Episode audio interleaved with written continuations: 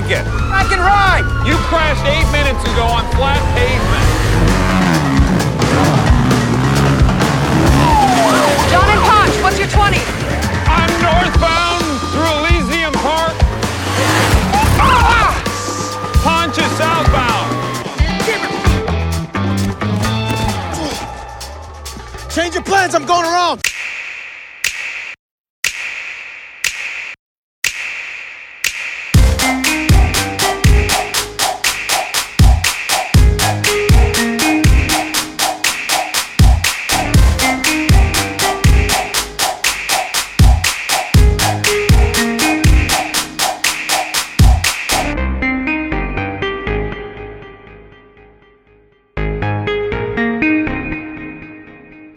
Welcome to the Film Coterie.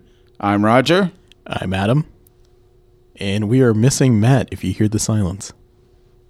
There's no Matt. Matt is on assignment, right? Yes, he's doing a mission, secret mission somewhere. Secret mission, and he will report back. And uh, this is a uh, episode 10 for the week of March the 24th. Yeah, the big 1 0. Yep, 2017. And uh, we survived 10 episodes without getting shut down. Or No one can shut us down. This is true. It's it's the free speech of podcasting, right? yeah, we can't lose. Oh man. But uh, we're actually recording early this week because Adam has travel plans and Matt had scheduling conflict and just a crazy week. So this might be a slightly abbreviated um, film coterie podcast, but uh, I'm excited to be here with Adam. yeah, and it's going to be short anyway. How much can we squeeze out about Chips, which is the movie we're going to review? Oh yes, I don't know that it's going to be a long review. Please stay tuned for the glorious episode, the glorious reveal of Chips. Right? I'm sure everyone's on the edge of their seat, want to I'm know what we thought about I'm Chips. telling you now, we got special passes to go early to see Chips, and uh, our full review of the movie will be coming up in our next segment, right? But before we get there, before we get into all that, you might be listening to this podcast and you might be saying, What is the film coterie? So, Adam, how would you describe if you're a first time listener and you're wanting to check out check us out and you're thinking, What is these guys talking about? What is what is the film coterie? What is that? What's that all about? How would you describe this podcast to our listeners? It's a little bit of a variety podcast because we review a new movie every week, something that's coming out that Friday. But then we have other segments where we're doing a deeper dive and going into an old title. We're challenging each other in movie homework to watch something we haven't seen. Or maybe we're just discussing a whole genre. Yep, absolutely. And we do have some interviews from time to time. I have a couple in the can that I got to get Yes, edited. we're starting to get some interviews and just a little sneak peek. I won't say anything too too much details, but let me throw this carrot out there. Pretty soon, some of us, maybe Adam, maybe not Adam, will be doing some traveling. We'll have some film festivals coming up and some reporting from film festivals. And so I'm telling you, folks, the film coterie is going to do nothing but just continue to get better and grow. As you guys help us, we appreciate your feedback. I'm starting to get feedback from some of my uh, Facebook friends and, and, and, and Twitter friends and followers. And so, man, just, just uh, hang with us. I think you're going to enjoy the show. So, anyway, Adam, what is our news of the week? What's been happening this week of March the 24th? I, for once, do not have any DC news. It's been quiet over there. Which so, I think that's maybe a good thing. A couple weeks of kind of quiet, no news. Yeah. You know, they're just kind of they're they're plodding along, making their movies. You know. but I do have some Marvel news that lit my fuse today. Oh, let's hear it. Michael Shannon, the one and only, is the front runner right now to play Cable in Deadpool 2. So when you hear that, when you hear Michael Shannon lead to play Cable, what's your reaction? I never thought he would do it. I thought he was burned out after Batman versus Superman. If he's in, he's ideal. I don't even want to consider anyone else at this point. At this point, anyone else is a What disappointment. is it about Michael Shannon that is Cable to you? he can do everything with a straight face. So if you don't read the comics, Cable is the straight man to Deadpool. That's why I asked the question because I don't read the comics. Yes. so you know Deadpool is wild, wacky, right. breaking the fourth wall. He's just wall. all out there. He's Bugs Bunny. Yeah. Cable grounds him. He's a time traveling soldier, deadly serious, and he's the foil to Deadpool that Deadpool needs to make the comedy work. Nice. Now that might be a Deadpool that I might be able to get behind. Uh, you know, because I, I know this is not a popular sentiment, but I was pretty cool on the first movie. I was not a big fan of it. It would it would not have gotten into our film coterie recommends if, if we were reviewing it now. By one vote. I have the feeling it would have only failed by one vote. Oh no, it's uh, Matt loved it. He's he's been he's been very open on the show about his love of that film. So, uh, but you know that's that's that's why we go see the movies, and that's why we all have opinions. And some movies, and sometimes we vehemently disagree, like maybe last episode nine, and you know sometimes we just ultimately agree. And uh, uh, but it's okay. So you're excited about Michael Shannon? He's a great pick. I never even imagined. I mean, we thought we might be getting Stephen Lang, maybe Ron Perlman, Sure. but Michael Shannon would be a great choice for this. I mean, just him staring down Deadpool, Oh, absolutely. And they're gonna have good chemistry. And I mean, this this has to work. But And now I- they haven't even started shooting. Do they have a script or anything? They have a script. Okay. they're getting close. Okay. So we should we should hear some maybe maybe by next episode we might hear even more news this direction. And I think we're getting a different X Men in this one. They're not using Colossus again.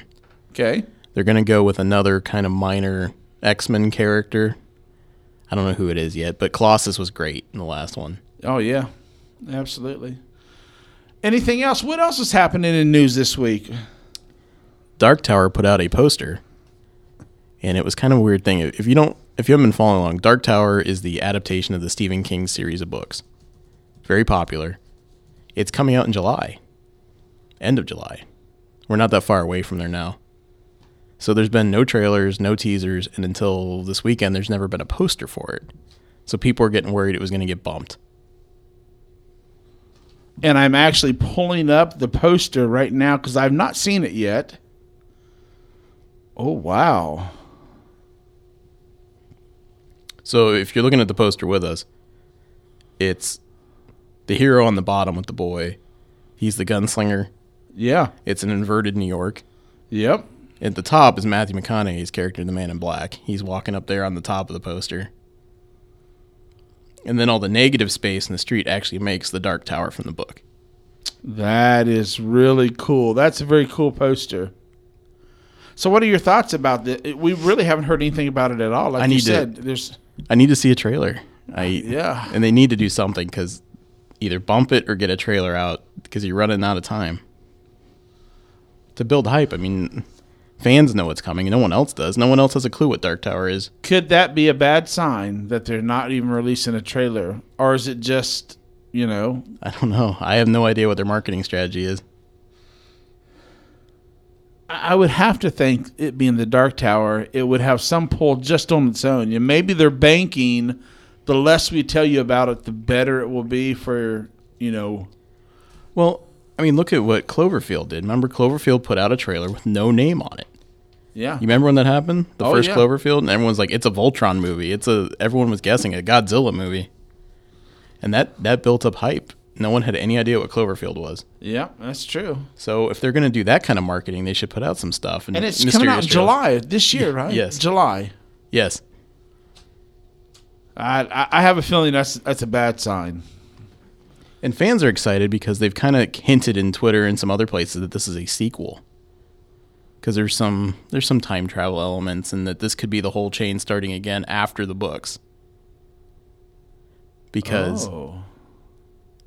I think it was Stephen King. He showed an artifact from the story and said it begins again, but that artifact doesn't happen till the final book. So this may be a new turn of events and fresh. You just for- blew my mind out of the water. have you read Dark Tower? I have.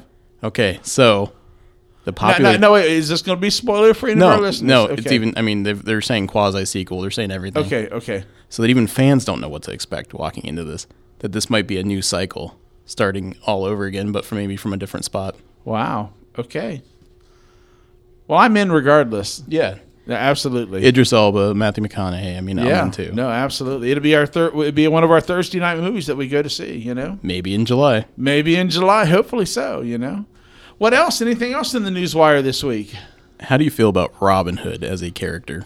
I like Arthurian. Uh, or I like the not Arthurian, but I like that whole Robin Hood, the his I love Errol Flynn's Robin Hood. I love all those characters. I, I, I love the story. Kevin Costner Well, not, my wife's a fan.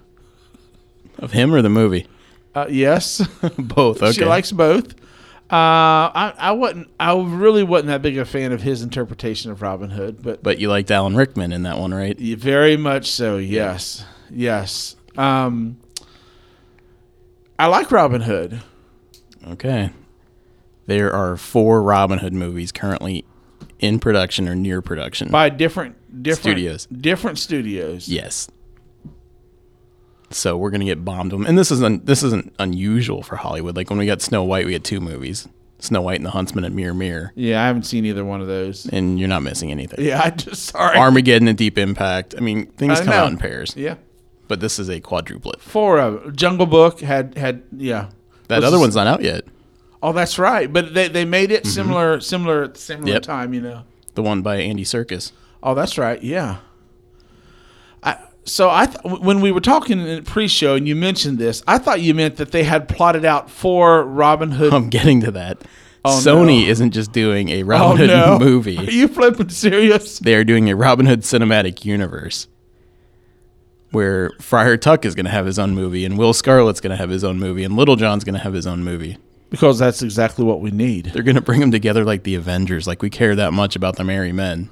We really don't. No, they're I mean, background I- filler. I- here's the deal. I love Robin Hood and I love the story and I love Errol Flynn and I love shooting and winning the archery tournament and I love saving Maid Marian and I love all those elements. It's fun. I enjoy those.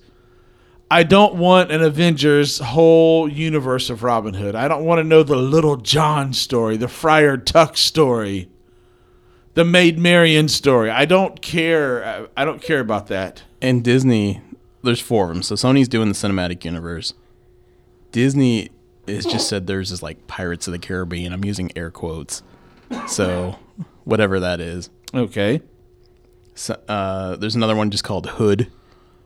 And then lastly, the Warner Brothers one, I believe, is the one that they said they're making it like John Wick, which is just basically throwing out random words. I don't know what a Robin Hood like John Wick means. So he is a super assassin, able to Arrow headshots. arrowheads. Yeah, I don't sliding around wearing bulletproof clothing, arrow-proof clothing. maybe he's mean. Maybe he means it like he's always three steps ahead of the.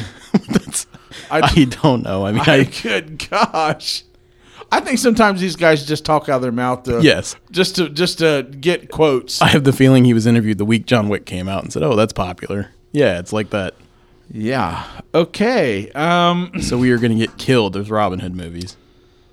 eh, Do you know when any of those are releasing, or are they they coming up soon, or in the next couple of years? What what have you heard? I'm getting all the studios confused. I know the Jamie Foxx one is the furthest ahead. I don't know what Is studio. Jamie Foxx playing Robin Hood? He's playing Little John. Okay. I just don't know what studio that one's from, but that's the furthest. That might be Lionsgate. Okay.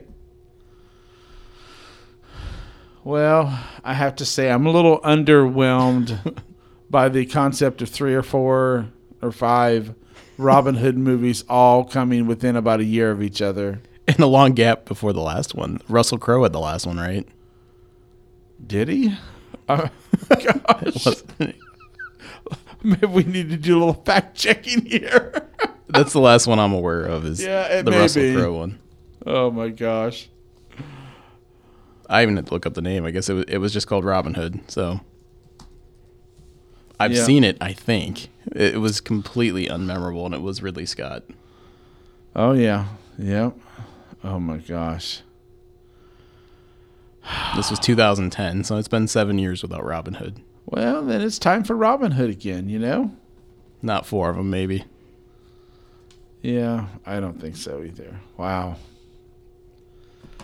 Anyway, and then the whole a whole cinematic universe where they're going to I just hope that they need to stop. yes, just stop right now. Oh, I want I want him to put me out of my misery with an arrow. My goodness. Okay. Well, anything else, Adam? Anything anything noteworthy we need to be uh, keeping our eye on? It's a short week. That's all I got from my news desk. Okay. I, I was glad I'm able to blow your mind with the Robin Hood news. Well, you did. You blew my mind out of the safety zone. So, well, well, let's just take a break and come back with our Thursday night movie review of Chips.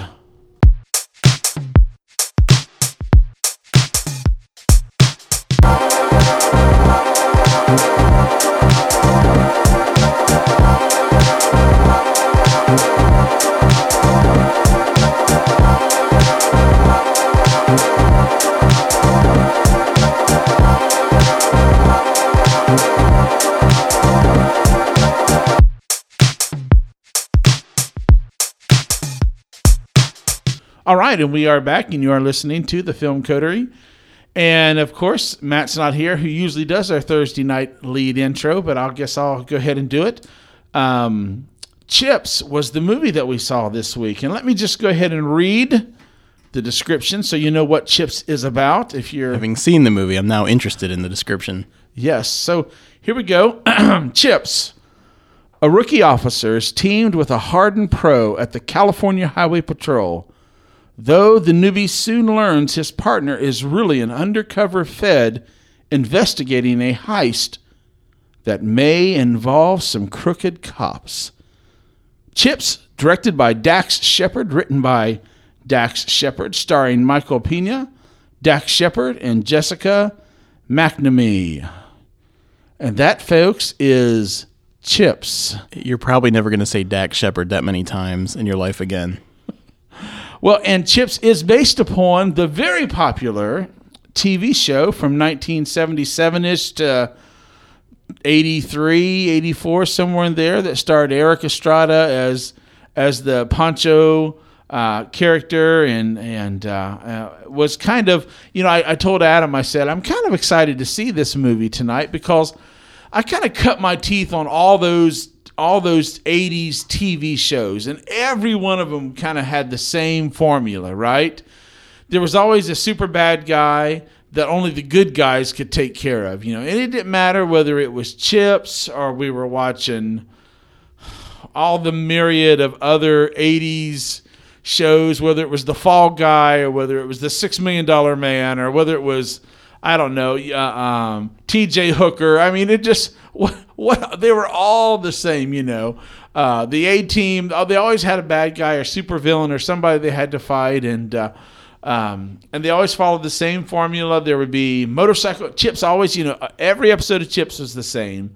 You know, Poncho would be the cool, hip, you know, hip to the world kind of young guy, whereas Baker was the real straight laced, do it by the book, never, you know, veer from from the wrong path. And uh, there would be a, a good couple motorcycle chase scenes and some tension right before they caught the bad guy and put him in jail. And so that is an episode because Adam told me he had never seen an episode of Chips on TV, or at least not really remembered seeing one. Here's the thing, and I'm glad we're both reviewing this because Chips is really nothing to me. I I don't know that I've ever seen an episode. Yeah. I know enough that Erik Estrada was in it, and it was a show about the California Highway Patrol and motorcycles, but that's it. Yeah. I don't know Chips. Sure, and and and with with me being a little older than you, that I was at that wheelhouse to where growing up I had like four channels, you know, and so you watched what was on TV, whatever whatever they whatever the factory put out, whatever they spoon fed you Monday, Tuesday, Wednesday, Thursday, and Friday, you just watched what was on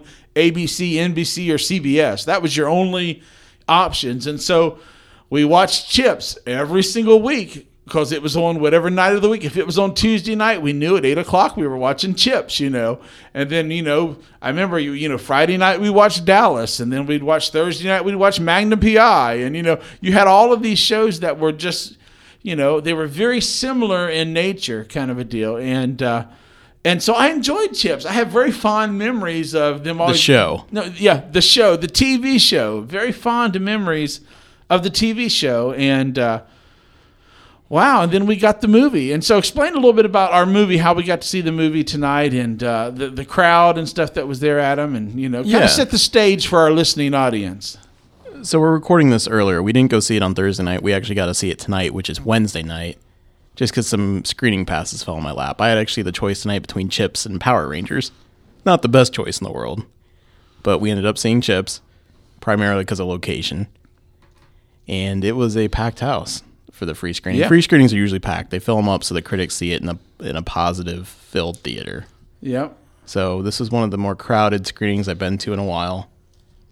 And the crowd laughed a lot. There was one guy that you could hear, I mean, he must have been 10 rows away. And he, was, laughing, Dying. I mean, I thought they were going to have to call the medics. Yes, he was laughing so hard that other people around him started to laugh at him. Yeah. laughing so much. He would get people laughing sometimes more than the movie. Yeah, and so I, I, I want to say this right up front. There was, like Adam said, a ton of laughter in this movie, folks. Four, five, six times, seven times during the movie, the whole place just erupted with laughter. But and I had not even remembered ever even seeing the trailer for this. But Adam said we've seen the trailer during one of our many Thursday night escapades out out to see. He said we've seen the trailer before, but I had not remembered the trailer. But you made the comment there was not one single laugh in the movie that wasn't in that trailer. The Red Band trailer. There is a Red Band trailer that I've seen. I couldn't even tell you the movie, but it was before that, and it had some of the more risque stuff in there. And I think all the big laughs are in that trailer. Yeah. Now, I, you know, Chips is definitely it's R rated and R rated for a reason because the, the humor is very blue. Uh, How would you describe the humor in this movie? Uh, frat boy. Frat boy, kind of, you know, the um, a lot of like sets or pieces, you know, where they they played up to be very funny. You know, it wasn't like they just stumbled into something that was very funny. They kind of intentionally put themselves in situations, whether it's and this is something in the trailer. You know, uh, Baker has fallen and hurt himself and got to be lifted into the sh- into the shower by Poncherello, and you know, yeah, some funny, weird, you know, oh, whoops. I stepped on the curtain that was covering your naked body and threw you into the tub, you know, kind of a deal. Yeah, that's all in the trailer. That's all in the trailer, and that got literally the biggest laugh of the whole night. Uh, The whole place just roared with laughter, um, and I did too. I laughed at several spots during the movie, and I usually, what's funny, here's what I can't figure out. I usually don't go for that sophomore kind of high school frat boyish kind of humor. You know, it really usually is a turnoff for me. But I found I don't know if it was just the mood I was in or what. I found myself chuckling several times during the movie. Yeah, I'm I'm laughing too. I it wasn't like Table 19 where I'm pretty sure I didn't laugh the whole movie. But the humor is really forced in this. You feel that they're building the joke from a mile away. Oh yes, it is a big old softball they've pitched up, Yeah. hanging there, hanging there, hanging there, and then bam, they hit you with it. Everything's really telegraphed. And like I said, the setups are almost obnoxiously apparent that a joke is coming, that what they're going and tying themselves in knots just to set up.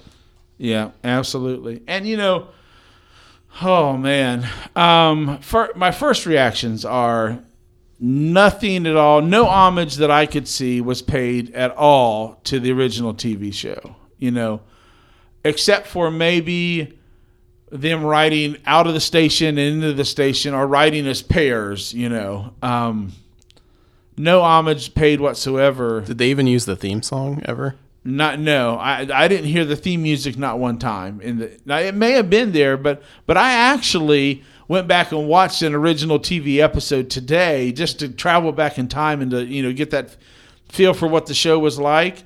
And I could not see any homage being paid. Maybe it was there and I just missed it, but I didn't see anything. No I mean, there's callback. there's some obvious cameos, Oh yeah, absolutely. but outside of that, they could have made this any movie. I don't really know what the tie to Chips was aside from their the two characters.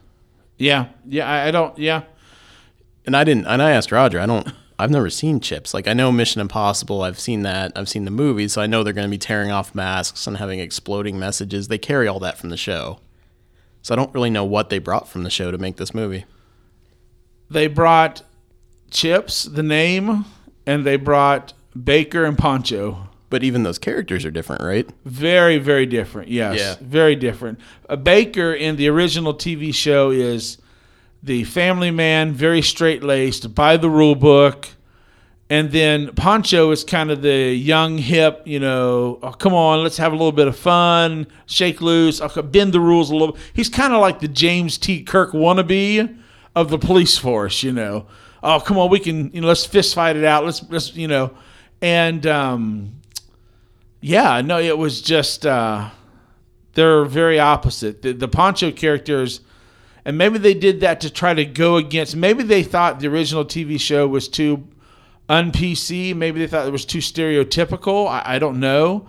Um, so they made the Poncho character the sly, you know, FBI guy, the FBI, you know, undercover guy that's got it all together, even though he really doesn't. It's obvious he doesn't. No, he's a he's a screw up. he's a screw up mess as well. You Sex know? addict. Yeah, and you know, and Baker is the aging, trying to make a career, trying to save his marriage, and you know that The kinda- old rookie. the old rookie. Yes, And he's inept, but he's got the heart of gold between the two of them. He really does, and that was something that really came through with the characters. Was he really? He really was a nice guy. He couldn't. He was. He was such a nice guy. He couldn't see that his wife was treating him bad and cheating on him blatantly right in front of him. and you know he was always trying to help those around him, that kind of thing. Um, let, let me just say this in thinking about th- this movie, you know, and, and this had Vincent D'Onofrio, who I love. I think he's a great actor, and I, I'm he's kind of like one of my pet favorites that I like. Ever since I saw him in Daredevil, it's just been phenomenal. Did you ever see The Cell with Jennifer Lopez? Where she goes into the mind of the killer. I th- yes, That's- I think so. Yeah, I think so. I can't. It's not coming. It's not. Oh yeah, I'm just curious. No, but but anyway, I say that. I say all that to say he's kind of wasted in He's this movie. completely wasted I mean, he's. It, it's just like, you know, he- a couple times he really starts to try to bring some gravitas, but it, there's the movie is such a shambles around him that he can't bring anything really to the table that's convincing at all. He plays the generic villain. Yeah. Any anybody could have played this villain role. I Yeah. mean, he's just a, a bad guy that's riding around on a motorcycle. Yeah. So overall, I guess you can tell from our tone, I was not impressed at all with the Chips movie. Is it funny? If, if you just, you know, if eh, eh, yes, you, you might laugh out loud and enjoy some of the scenes in it and stuff, but this there's no there's no the editing is pretty bad. There's no continuity even to story. There's times where it felt like they jumped back in time a little bit, and I sat there. I even looked over to see if you were. I could catch your eye to like did they just like show him wrecking and then go back and then now show him drive up the hill kind of deal? And I was like, uh, what's up here, you know? And so the story just completely it- it's off the rail from the very beginning. It does it never gets on the rail to go off the rail, you know. Um, and, you know, Dax Shepard is is I, I think he had a good creative idea, but he's the solo director, solo writer, solo star of this film. And you said it best. I don't know if we'll see that his name mentioned that many times again down the road. I don't know. And maybe maybe we're in the minority. Maybe Rotten Tomatoes by Saturday this movie would be in the 80s or 90s. I, I but I'm telling you right now, it seemed like a train wreck to me. Yeah, I think it's gonna be in the twenties on Rotten Tomatoes.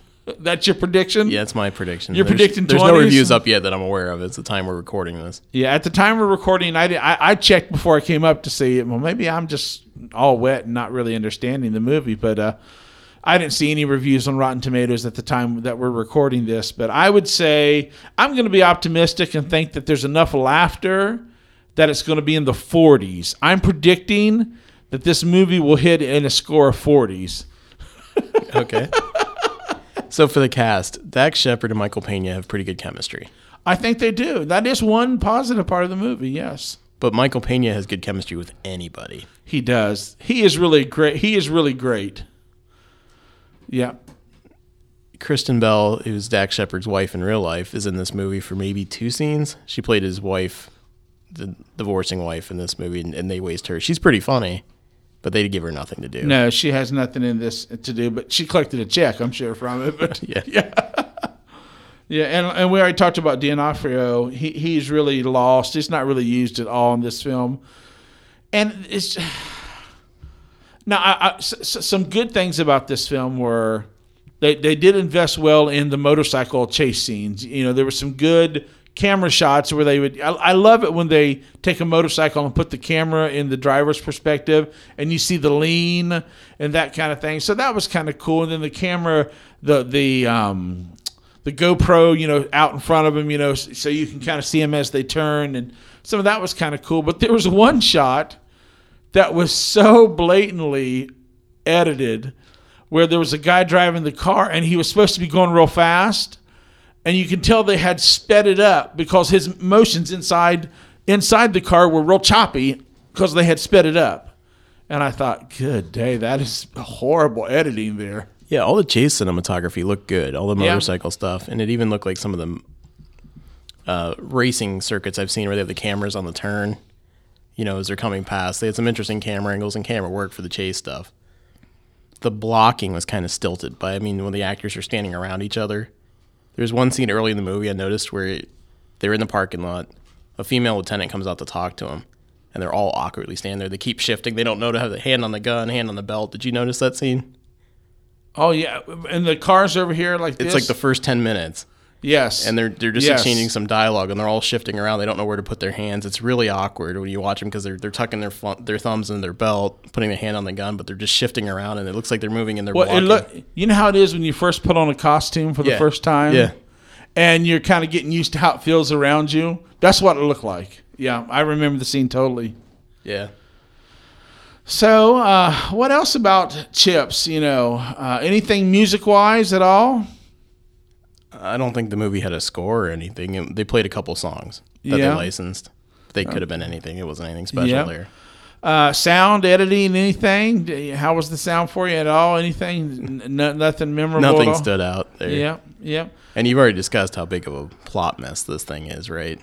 Well, i- you know, we can walk. Th- I don't want to do spoilers, but like Yeah. it really matters for this movie. If you want to go to see bits that are meant to be funny, that are kind of forced upon you, and you go with the and if you go in a large crowd, you probably will enjoy this movie more if you go opening weekend and see it in a large crowd. If you go in three weeks when there's two people in there, it's probably not going to be very enjoyable. Crickets. Crickets will be what you experience, but uh, When I saw the trailer, I thought maybe they're just ripping off 21 Jump Street, and they're really not. no, They're two different movies. They didn't Yep. go that route. But this is far inferior to 21 Jump Street as a Well, movie. well, just even the a lot of the choices with editing, I, you know, they would jump into Ponch's now knocking at a door, and now he's over to here, and it you never really knew what he was doing until he got into the house, and you knew then you saw who he was talking to, and uh, it's just a mess of a we movie. both lament the fact that Matt did not see this movie this week because it may have made his head explode. There's some internal logic problems to this movie that Oh, we were almost in tears just trying to discuss and figure out why this happened or why that happened. I mean, there's a lot of stuff in this movie that makes no sense. yeah, uh, uh, you know, you can't. How do I say it? You know, there's certain things that they just think that the forensic people are complete idiots. I mean, a, a, a, eighth grade forensic team could have went in there and, well, let's put it this way: there's one scene, and I, it, I think it's even in the trailer where a person gets decapitated. It's in the trailer. It's in the trailer. And everybody in the police force is talking about like, oh, the body, the, the, it was so bad you couldn't be, you couldn't be, um, uh, we couldn't figure out who it is. Later in the movie, it shows the guy's mask come off, and and Baker's like, that's so and so who I used to race with. and he's a famous racer. Like And he's people a know. he's a famous motocross racer. No, no, okay. Just earlier in the movie, they nobody at the police force could identify this guy. Baker takes one look at him and's like, "That's so and so. That was a pro racer." And it wasn't even, he wasn't even looking at the body. He was looking at a video of the body. You know. So yeah, it's those kind of continuity issues that were just a, a, a hot mess of a movie. It's just a real Well, bad. and even in the opening of the movie, and this isn't a spoiler, they try to do a fake out to make you convinced that maybe Ponch is a getaway driver and a criminal. Oh yeah, this is hilarious. That's that's worthless because the audience knows he's not. yes. The scene makes no sense for what he does, The moment he's and it's just a there, you- fake out. Like, oh, maybe this is different. It's not. If you know anything about it, you know he's playing Ponch, yes, and they try to play it up real serious, like he's uh, really a bad guy. right. And then what he even does, like you said, he he he he could have just when the bad guys jumped in the car, he could have just locked the doors and let the police have him. Or driven him right to the station. But no, he drives around, hurts people, gets somebody killed or whatever, and then you know. Anyway, it's just big old hot mess from beginning to end. If you if you go see it, if you just want a real simple, uh, I guess, laugh, but I, I don't think it's a movie that I can recommend at all. For Oh no, not at all. I mean, I don't even know that I recommend this when it's out and it's streaming for free. Because Amazon, I mean, there's just better no. comedies out there. this is the kind of movie, Adam. Now I'm gonna tell you right now, this is the kind of movie that would be really good, I'm already laughing at it really good. really good with a bunch of your buddies. No, Yep, and you're gonna sit around and make fun of all the mistakes in the movie. I got better movies for that. Okay, maybe so. I mean, you haven't seen The Room, right? I have not. No. Okay. I just make these mental notes as we go through the show. I, I may be asking you these for a reason. I'm just start lying to you. But yeah, I mean, I can't recommend this movie. I mean, even if you're bored looking around on Netflix, there's got to be something better than Chips. Yeah. I don't know what this beats right now. Off the top of my head for comedies, I don't know what this is better than. So, uh, yeah, yeah. It's. I mean, maybe some of the late Police Academy movies. I, I haven't seen those in a long time, but maybe this is better than Mission to Moscow. I don't remember how bad those movies got. I don't know either. Yeah.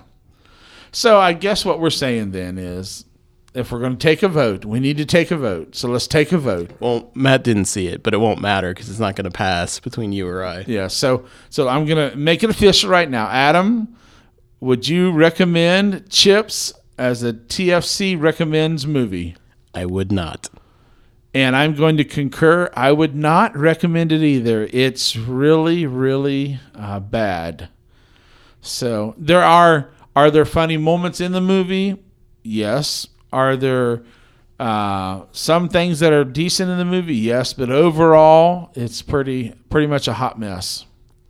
What do you What have you seen this year in theaters that's worse than Chips? See, I was going to ask that question, and I, I thought, can go. I mean, for I me, thought maybe we shouldn't get into movies that we thought were worse than this. I mean, Table 19. Maybe Great Wall. It's hard to compare comedy to Great Wall. Yeah, it is. Even though, uh, even though to me, The Great Wall was a comedy. unintentionally. unintentionally. But to be honest with you, I, I think I would watch The Great Wall again before I watch Chips again. I, I would in a heartbeat. Yeah. If if, if I, you're standing there and I've got to walk into the Great Wall or to Chips, and it's my only two choices, I have to see that one of those two. I'm going to walk right into the Great Wall. That says something right there, folks. But there's no other comedies out. I mean, Lego Batman was out and it's good. I mean, I highly recommend Lego Batman. Yeah, and I've heard nothing but good things about Lego Batman. But comedies this year in 2017, there's really been nothing. Well, hopefully we'll. We didn't see Fist Fight. That got middling reviews. Yeah, we were scheduled to see it, but we had a scheduling conflict ourselves. So Yeah. Yeah. Okay. So that is a not recommend, and uh, I think that's all I really have to say about chips. I mean, it's hard to drag out any more conversation about Let's chips. just bury this thing and put it to rest, right? yeah, don't see chips. All right. We'll be right back with a, another movie that Adam has seen, The Belko Experiment, and you're listening to the Film Coterie.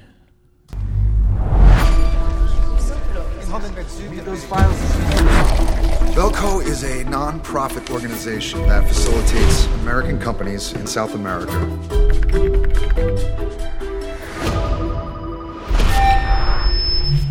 All employees, lend me your full attention. Hey, it's Jesus. Your chance of survival increases by following my orders. Your task is simply this kill three of your coworkers, or we will kill six others. Hey, all the lines are dead. We need to evacuate the floor. Mikey, come on, it's a joke, man. Hey, listen up, everybody. Whoever's doing this, they're having a little fun at our expense.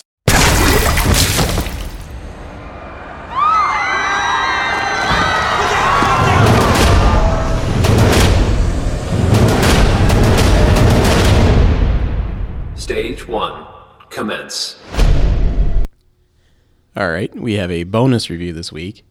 I was able to see the Belko experiment over the weekend, and I think Roger has a few questions for me.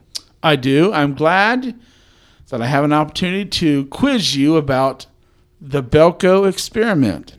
Now, this is a movie that had a limited release in 2016, but just has come out in 2017 to a wide audience. And we saw the trailer. Uh, when did we see it? About a month ago. the first trailer a month or six Yeah, weeks probably. ago. Yeah. And we came back on a Thursday night, and you and Matt were pretty positive. Oh, you know, I can't wait to check that out. That looks uh, Yeah, that I wanted be- to see it. It looked Yeah. like there's a Japanese movie called Battle Royale, and they started advertising it as Battle Royale meets Office Space. Okay.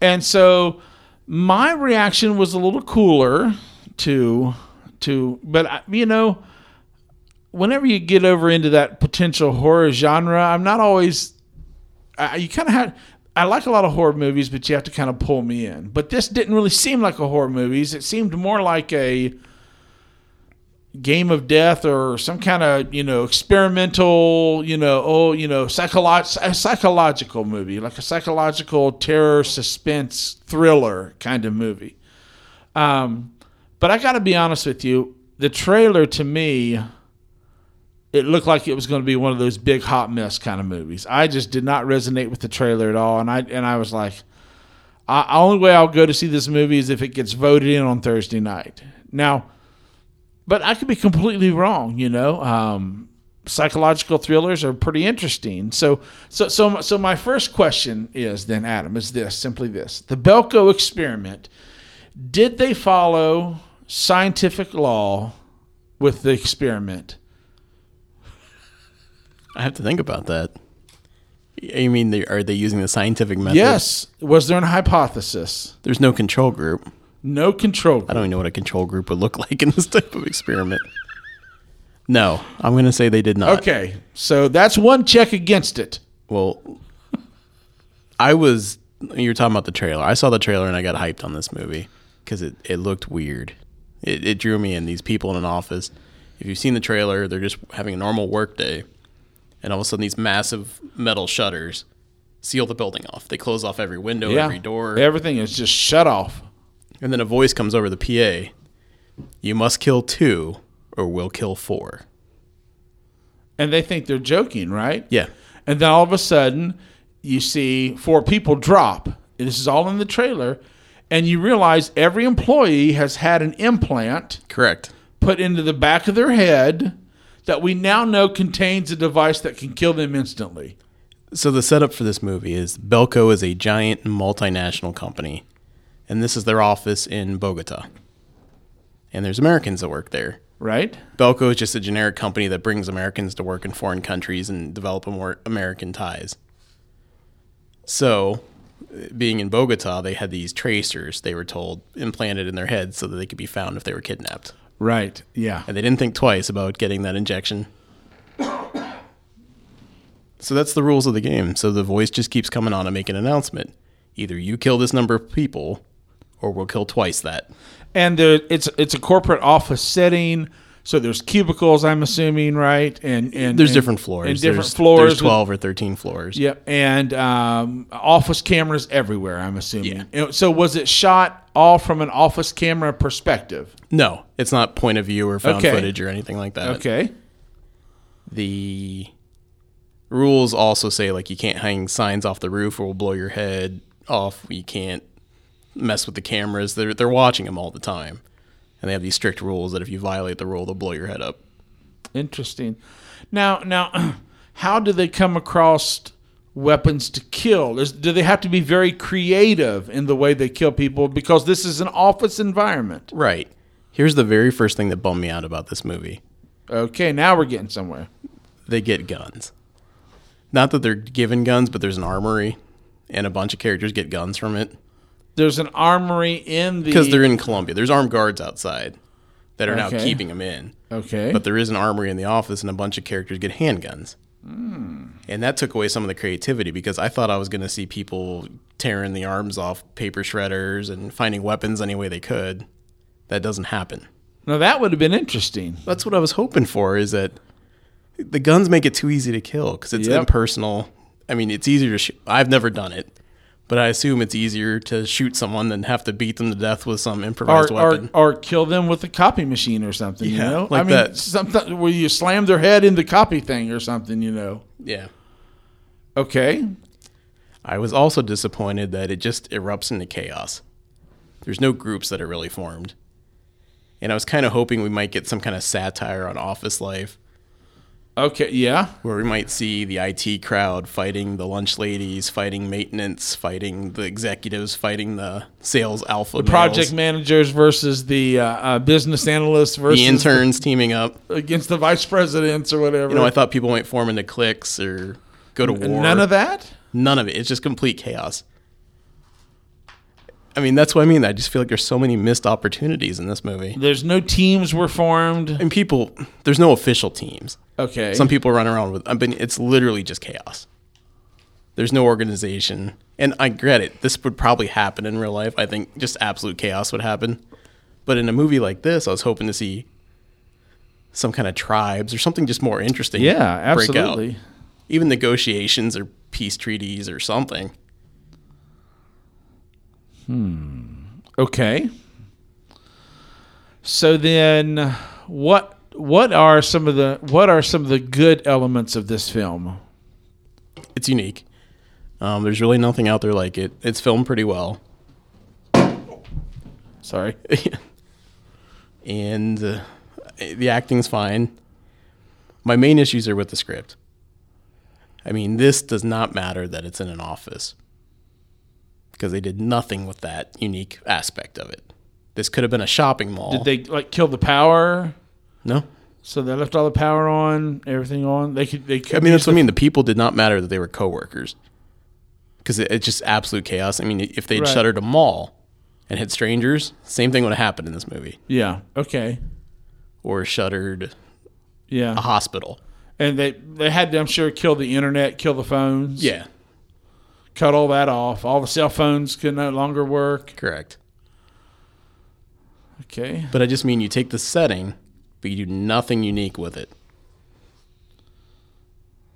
And that's what really disappointed me because I thought this might be some maybe satire. Hmm. It's doing something interesting about the office chain of command, a pecking order, whatever you want to say. Nothing. Those done. Yeah. Okay. And not a lot of big names in the movie, but faces you recognize. You'll know who's going to be the last standing. That's pretty clear. I'm not going to give it away. Sure, But you won't be surprised. Even though people are randomly getting blown up or shot, there's no surprises. What about the villain? Was there a reveal, any kind of reveal with the villain, and you were surprised who that was? The villain's really the company. It's just an amorphous, faceless company. Wow. Whoever's doing the experiment. See, this sounds to me like They do have the nerve to set up a sequel. this sounds to me like what's the Netflix show where they do the one-off? Uh, really, this is a Netflix show. That's a bad version of it. Where the uh, the black um, oh, what's it called? They they, they do the Black four- Mirror? Black Mirror. Okay. This is like a Black Mirror concept to me. You but know? Black Mirror would have done something interesting with No, this. no, no. Yeah. That's, what I'm saying. It's like I wish the people who did Black Mirror would have made this movie. It sounds like because they would have done something really unique and interesting about it. You know, this is kind of the, the if you're not familiar with the Netflix show Black Mirror, it's all it's asking those moral questions, those psychological questions, making you think outside the box. You know that Yeah, kind and of. if you haven't seen Black Mirror, check it out. It's it's Twilight Zone about near technology. yeah, absolutely They always say it takes place tomorrow because the technology's never too far out there. right. But so, what else about the Belko experiment? I was excited because James Gunn wrote the script. James Gunn from Guardians of the Galaxy, and this is not his first dance in horror. He's he worked at Troma. Um, he wrote and directed Slither. I like Slither a lot. Slither was a very fun invasion of the body snatchers type movie about an Okay. alien. Did you ever see Slither? No. Again, I'm making notes. Oh no. Slither, and that's what this movie's missing. Gunn did not direct it. It's not fun. What I mean by that, you know how horror can be gory and fun. Yes. Yes. This one is more serious. I mean, it it's it plays it's completely serious. It's not a comedy. Nothing's supposed to be funny. Okay. I mean, people are just getting executed in this movie. You know, down on their knees, lined up, and shot. I mean, it's a very serious movie, and I, I think that's the wrong way to play it. Fun would have been like if you had an older lunch lady jump on the desk with a machete or something and start playing rock music, and she's attacking these guys, and you know, just going Right. campy. Right. I right. think it should have gone the campy direction. Yeah. Well, that was going to be my last question: is what genre of horror would this fall into, and did it fall anywhere near that genre of horror? It's not torture porn, but it's probably closest to that. I mean, it's pretty gory. Okay, There's so lots it's of exploding very heads. graphic. It's very graphic, very gory, very serious. Um, thriller horror. I mean, that's right where it is. Huh. But I think it needed something campy, something to really set it aside, and it, it does not do anything for laughs. Okay. So there's no levity at all during the movie to kind of lift you up to have an impact with some of the seriousness of the movie. Well, no, and like I said, if you had a hero like Bruce Campbell playing Ash, you don't have that hero moment where he's strapping stuff on and they're doing the, the zooms on the camera Oh, yeah. to show what he's doing. Yeah. Nothing like that. Okay. So, yeah, sounds like this week has been a letdown for us with films. It has. I wanted Belko to be good. I did not Oh. care about chips. I wanted Belko to be good, and I just did not like it. Yeah. Okay. Can't recommend it. I understand. And we really can't even put it to a vote because at least two of us should see it before we, you know. Yeah, no vote, but uh, I mean, Yeah. uh, you would not have liked it. Matt's the wild card. Matt may have liked it. Okay. Absolutely. So, all right. Well, if there's nothing else, let's move on to our last segment, which is our coming attractions. You are listening to the Film Coterie.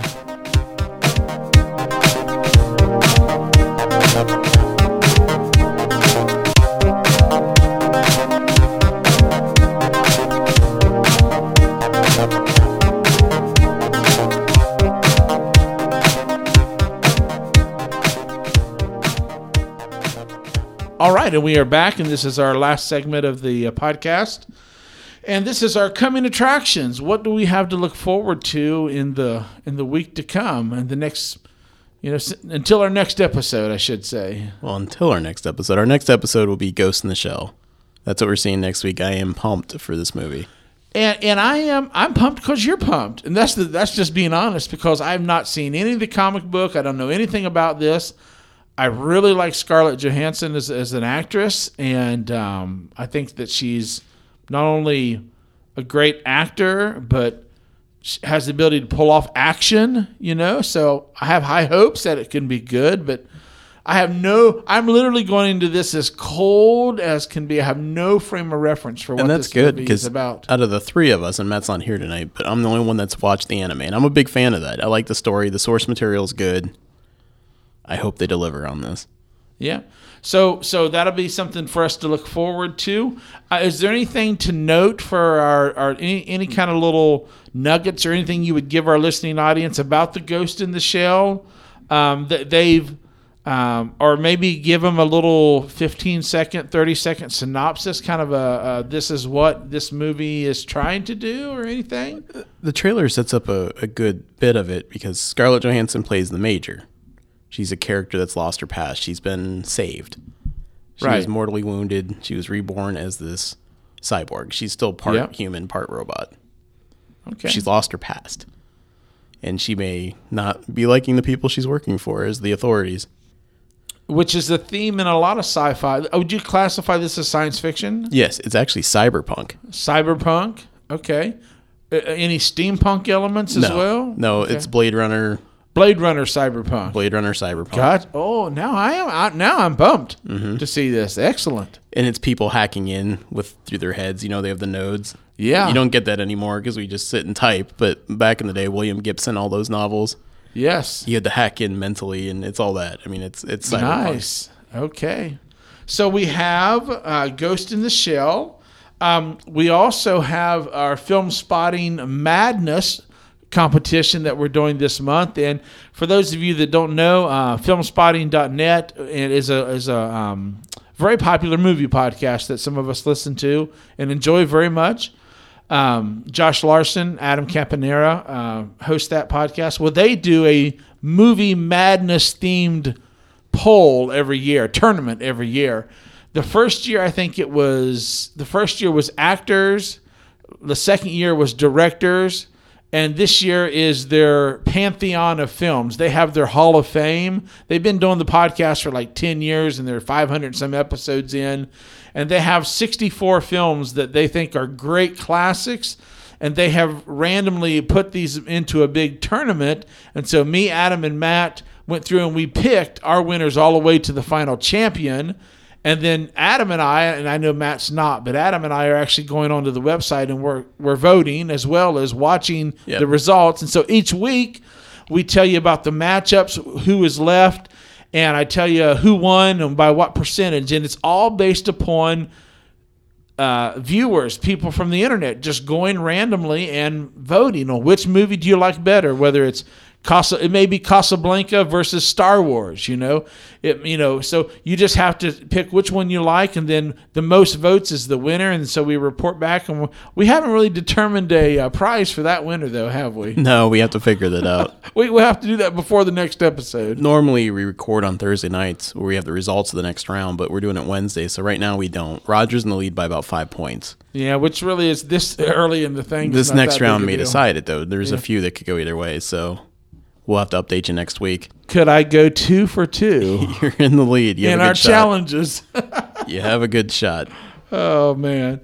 So anyway, you might want to check that out if you want and play along with us. You know, jump in and and uh, or at least cast your votes and see how if your movie wins or not as well.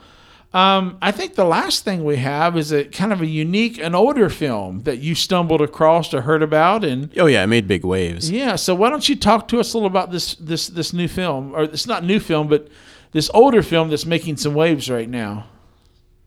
So there's a online streaming service called Shudder, S H U D D E R. It's like Netflix for horror. And their selection's okay. But they landed the uncut version of The Devils, which is a 1971 Ken Russell movie that pretty much got banned the world over for being too shocking at the time.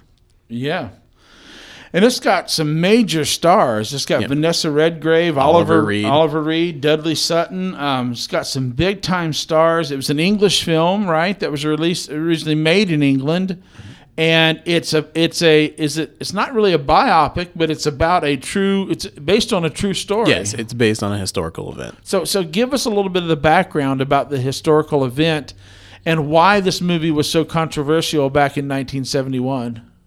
So the real event involved the town of Loudun in France. There was a priest there. In 17th century, right? Yep, Sometime then. Yeah. 17th century. There was a priest named uh, Grandier that did not believe ple- the priesthood should be celibate. Okay. He was writing letters. He was actually publishing doctrine, what he thought, you know, for why priests should be able to marry or have relationships and stuff like that. So he was unpopular with the church. They saw him as an enemy. At the same time, he was kind of in charge of land. Um, the mayor or whoever was in charge had died and left him in charge of this village with these great stone walls and everything else. And the, the state wanted that.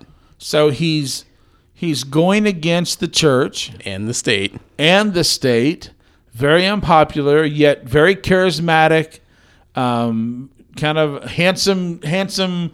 You know, presence of a man. A lot of charisma. All the women go Lot- crazy for yeah, him. A lot of charisma. So okay. So and this is this is the historical fact. You know, this Yes. is this is the history of behind this whole thing.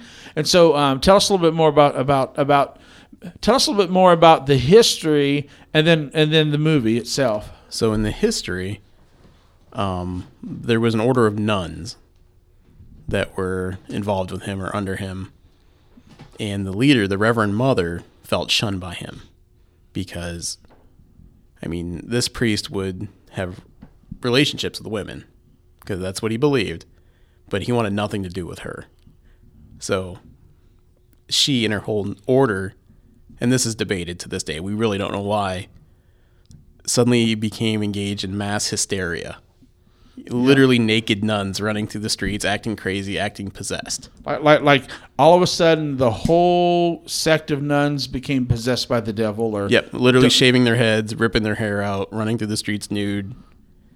It's an instance of mass hysteria that historians are still studying because normally something like this happens, they're talking about ergot or something else that caused the whole village Right. to go crazy. Yeah. But these nuns are there's a theory out there that they were doing it to frame the priest Okay. and claim he was a sorcerer Okay. and he possessed him. Okay. So in comes the church. It's time for a exorcist and the Inquisition. Yep. and they violently torture him in real life. He never confesses, and he gets burned at the stake. Wow. That's pretty intense. Yeah. So the movie deals with all that. They play up some, obviously. Vanessa Redgrave plays the Reverend Mother, and they make her a hunchback. I don't think the lady was really a hunchback in real life, but she's the woman scorned. Okay. And the Inquisition, the guy tortures them. That's all actually less horrific than what really happened. Wow. And so because of because of this con- one the topic is very contra we're talking 1971 Right. you know and um sad to say maybe in some in some ways back when the church maybe had a lot more influence or was a lot more I don't know, well known or or powerful, whatever you want to call it. So because of that, you know, this topic did not sit well with the, with the church at the time. And so because of its depiction of nuns and priests and the very bad acts of what they're doing, you know, uh, it was basically banned around the world. You know, I mean, It had to be cut. Yeah, It was never allowed to be released as it was originally shot. So anywhere it ever came out, including the U.S., just a small run here, it was heavily edited. wow, And I gotta say, this is the first time it's come out unedited. As far as I mean, it's probably done some film festivals, Right, but you- Shudder has the original pure version.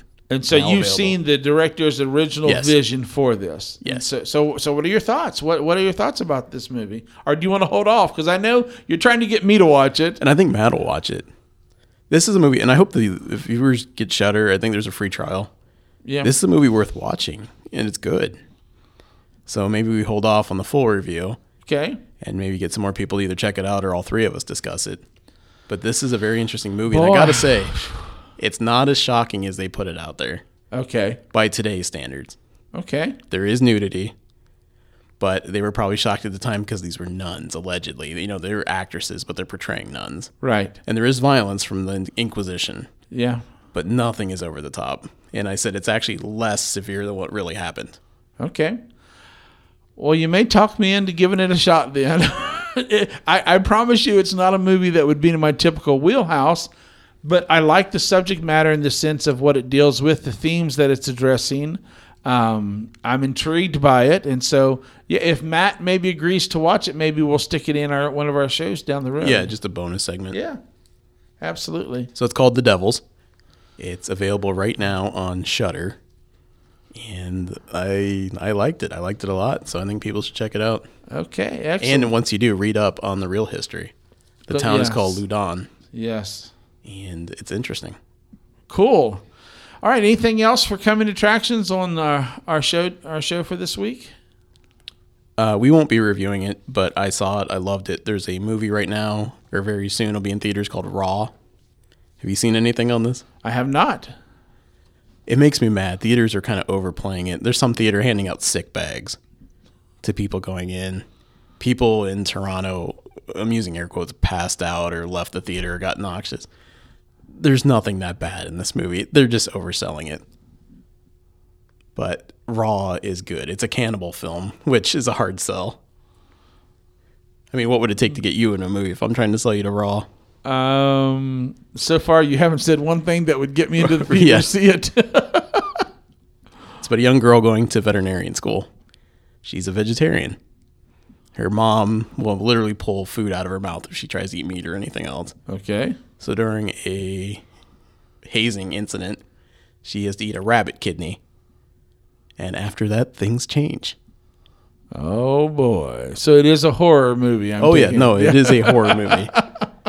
But I think it's ridiculous that theaters are hanging, handing out sick bags to people. Well, I was listening to uh, um, an interview with with uh, uh, Danny Boyle earlier today, and he was talking about 127 hours and how theaters were handing out bags, vomit bags, and somebody fainted it in and all this stuff. And he's like, "Really?" You know, because in the book, and it's about the guy that has to cut off his Yeah. has to cut off his arm. Just uh, the the rock climber has to cut off his arm to escape and survive.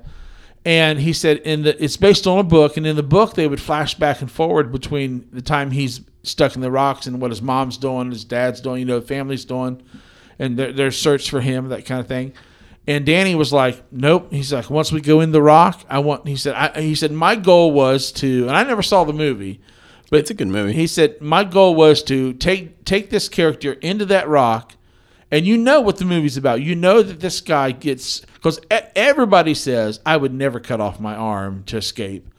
So what did this guy have to go through to get him to the point where he would do that? You know, and he said that he didn't think it was that bad, but he said they were handing out. They had people pass out in the theater, and they were handing out vomit bags in some theaters and stuff. And so when you, I had to chuckle when you said that. You know. It's just salesmanship. I mean, maybe they think they're going to get audiences in. That is- it's that- extreme. that is, you think that's bad? You should go back to some of the classic Oh, yeah. horror of the 30s and 40s and 50s, where you know they would make up, uh, they would make up crap like so two people have died viewing this movie, and I mean they literally would just lie. when we saw Evil Dead at Gateway, they had a great run of trailers. They showed, you know, they had doctors on standby in the lobby, Yes. the guy in the white coat taking people's blood pressure. The one I really liked, and I was trying to tell my dad about this the other day, was a trailer that said no single women will be admitted to this movie. You must be accompanied by your father, husband, or boyfriend. And that it's too shocking. I mean, they're just—it's the ultimate date movie. They're saying you can't see this alone. You have to bring oh a date. yes, so yes. that was an interesting tactic. oh man, yeah, I think it's a little overplayed. Yeah, Raw is not that bad, and actually, it was one of my favorite movies from Fantastic Fest this year. Nice. So Nice. I'm, I'm excited to see it. I'll probably check it out again. Okay, well, I think that's going to wrap it up for us. Anything else, Adam? That's all I got. All right. We hope you've enjoyed this week's episode of the Film Coterie. Adam, where can they find us on uh, if you're trying to discover where the Film Coterie is? We have a website. It is filmcoterie.com. We're on Facebook. Just go on Facebook and search Film Coterie. We'll pop right up. We're on Twitter. We're at Film Coterie is our handle there. And we're everywhere. So we're not hard to find. We're easy to find. If you look hard enough, if you combine the words film and coterie, you're going to find us. Because if you found this podcast, you're well on your way to finding the rest. Absolutely. All right. Until next time, enjoy your week and go to the movies. Let us know. Send us some feedback. Send us an email. Uh, um, uh, you know, give us a like on iTunes. All those things. We always like guest reviewers. Yes, guest reviewers. We've we've actually had uh, folks come in and write articles for our website, and so that's always great. We want you to participate in this journey through the movies with us. So I don't think any of us are going to see Power Rangers. So if anyone wants to write up a guest review of Power Rangers, that would be great, man. send it right off to us. send it off to us. We'll publish you, and uh, you can you can join the experience of being a part of our film coterie. All right, we'll see you next time. You guys have a great one.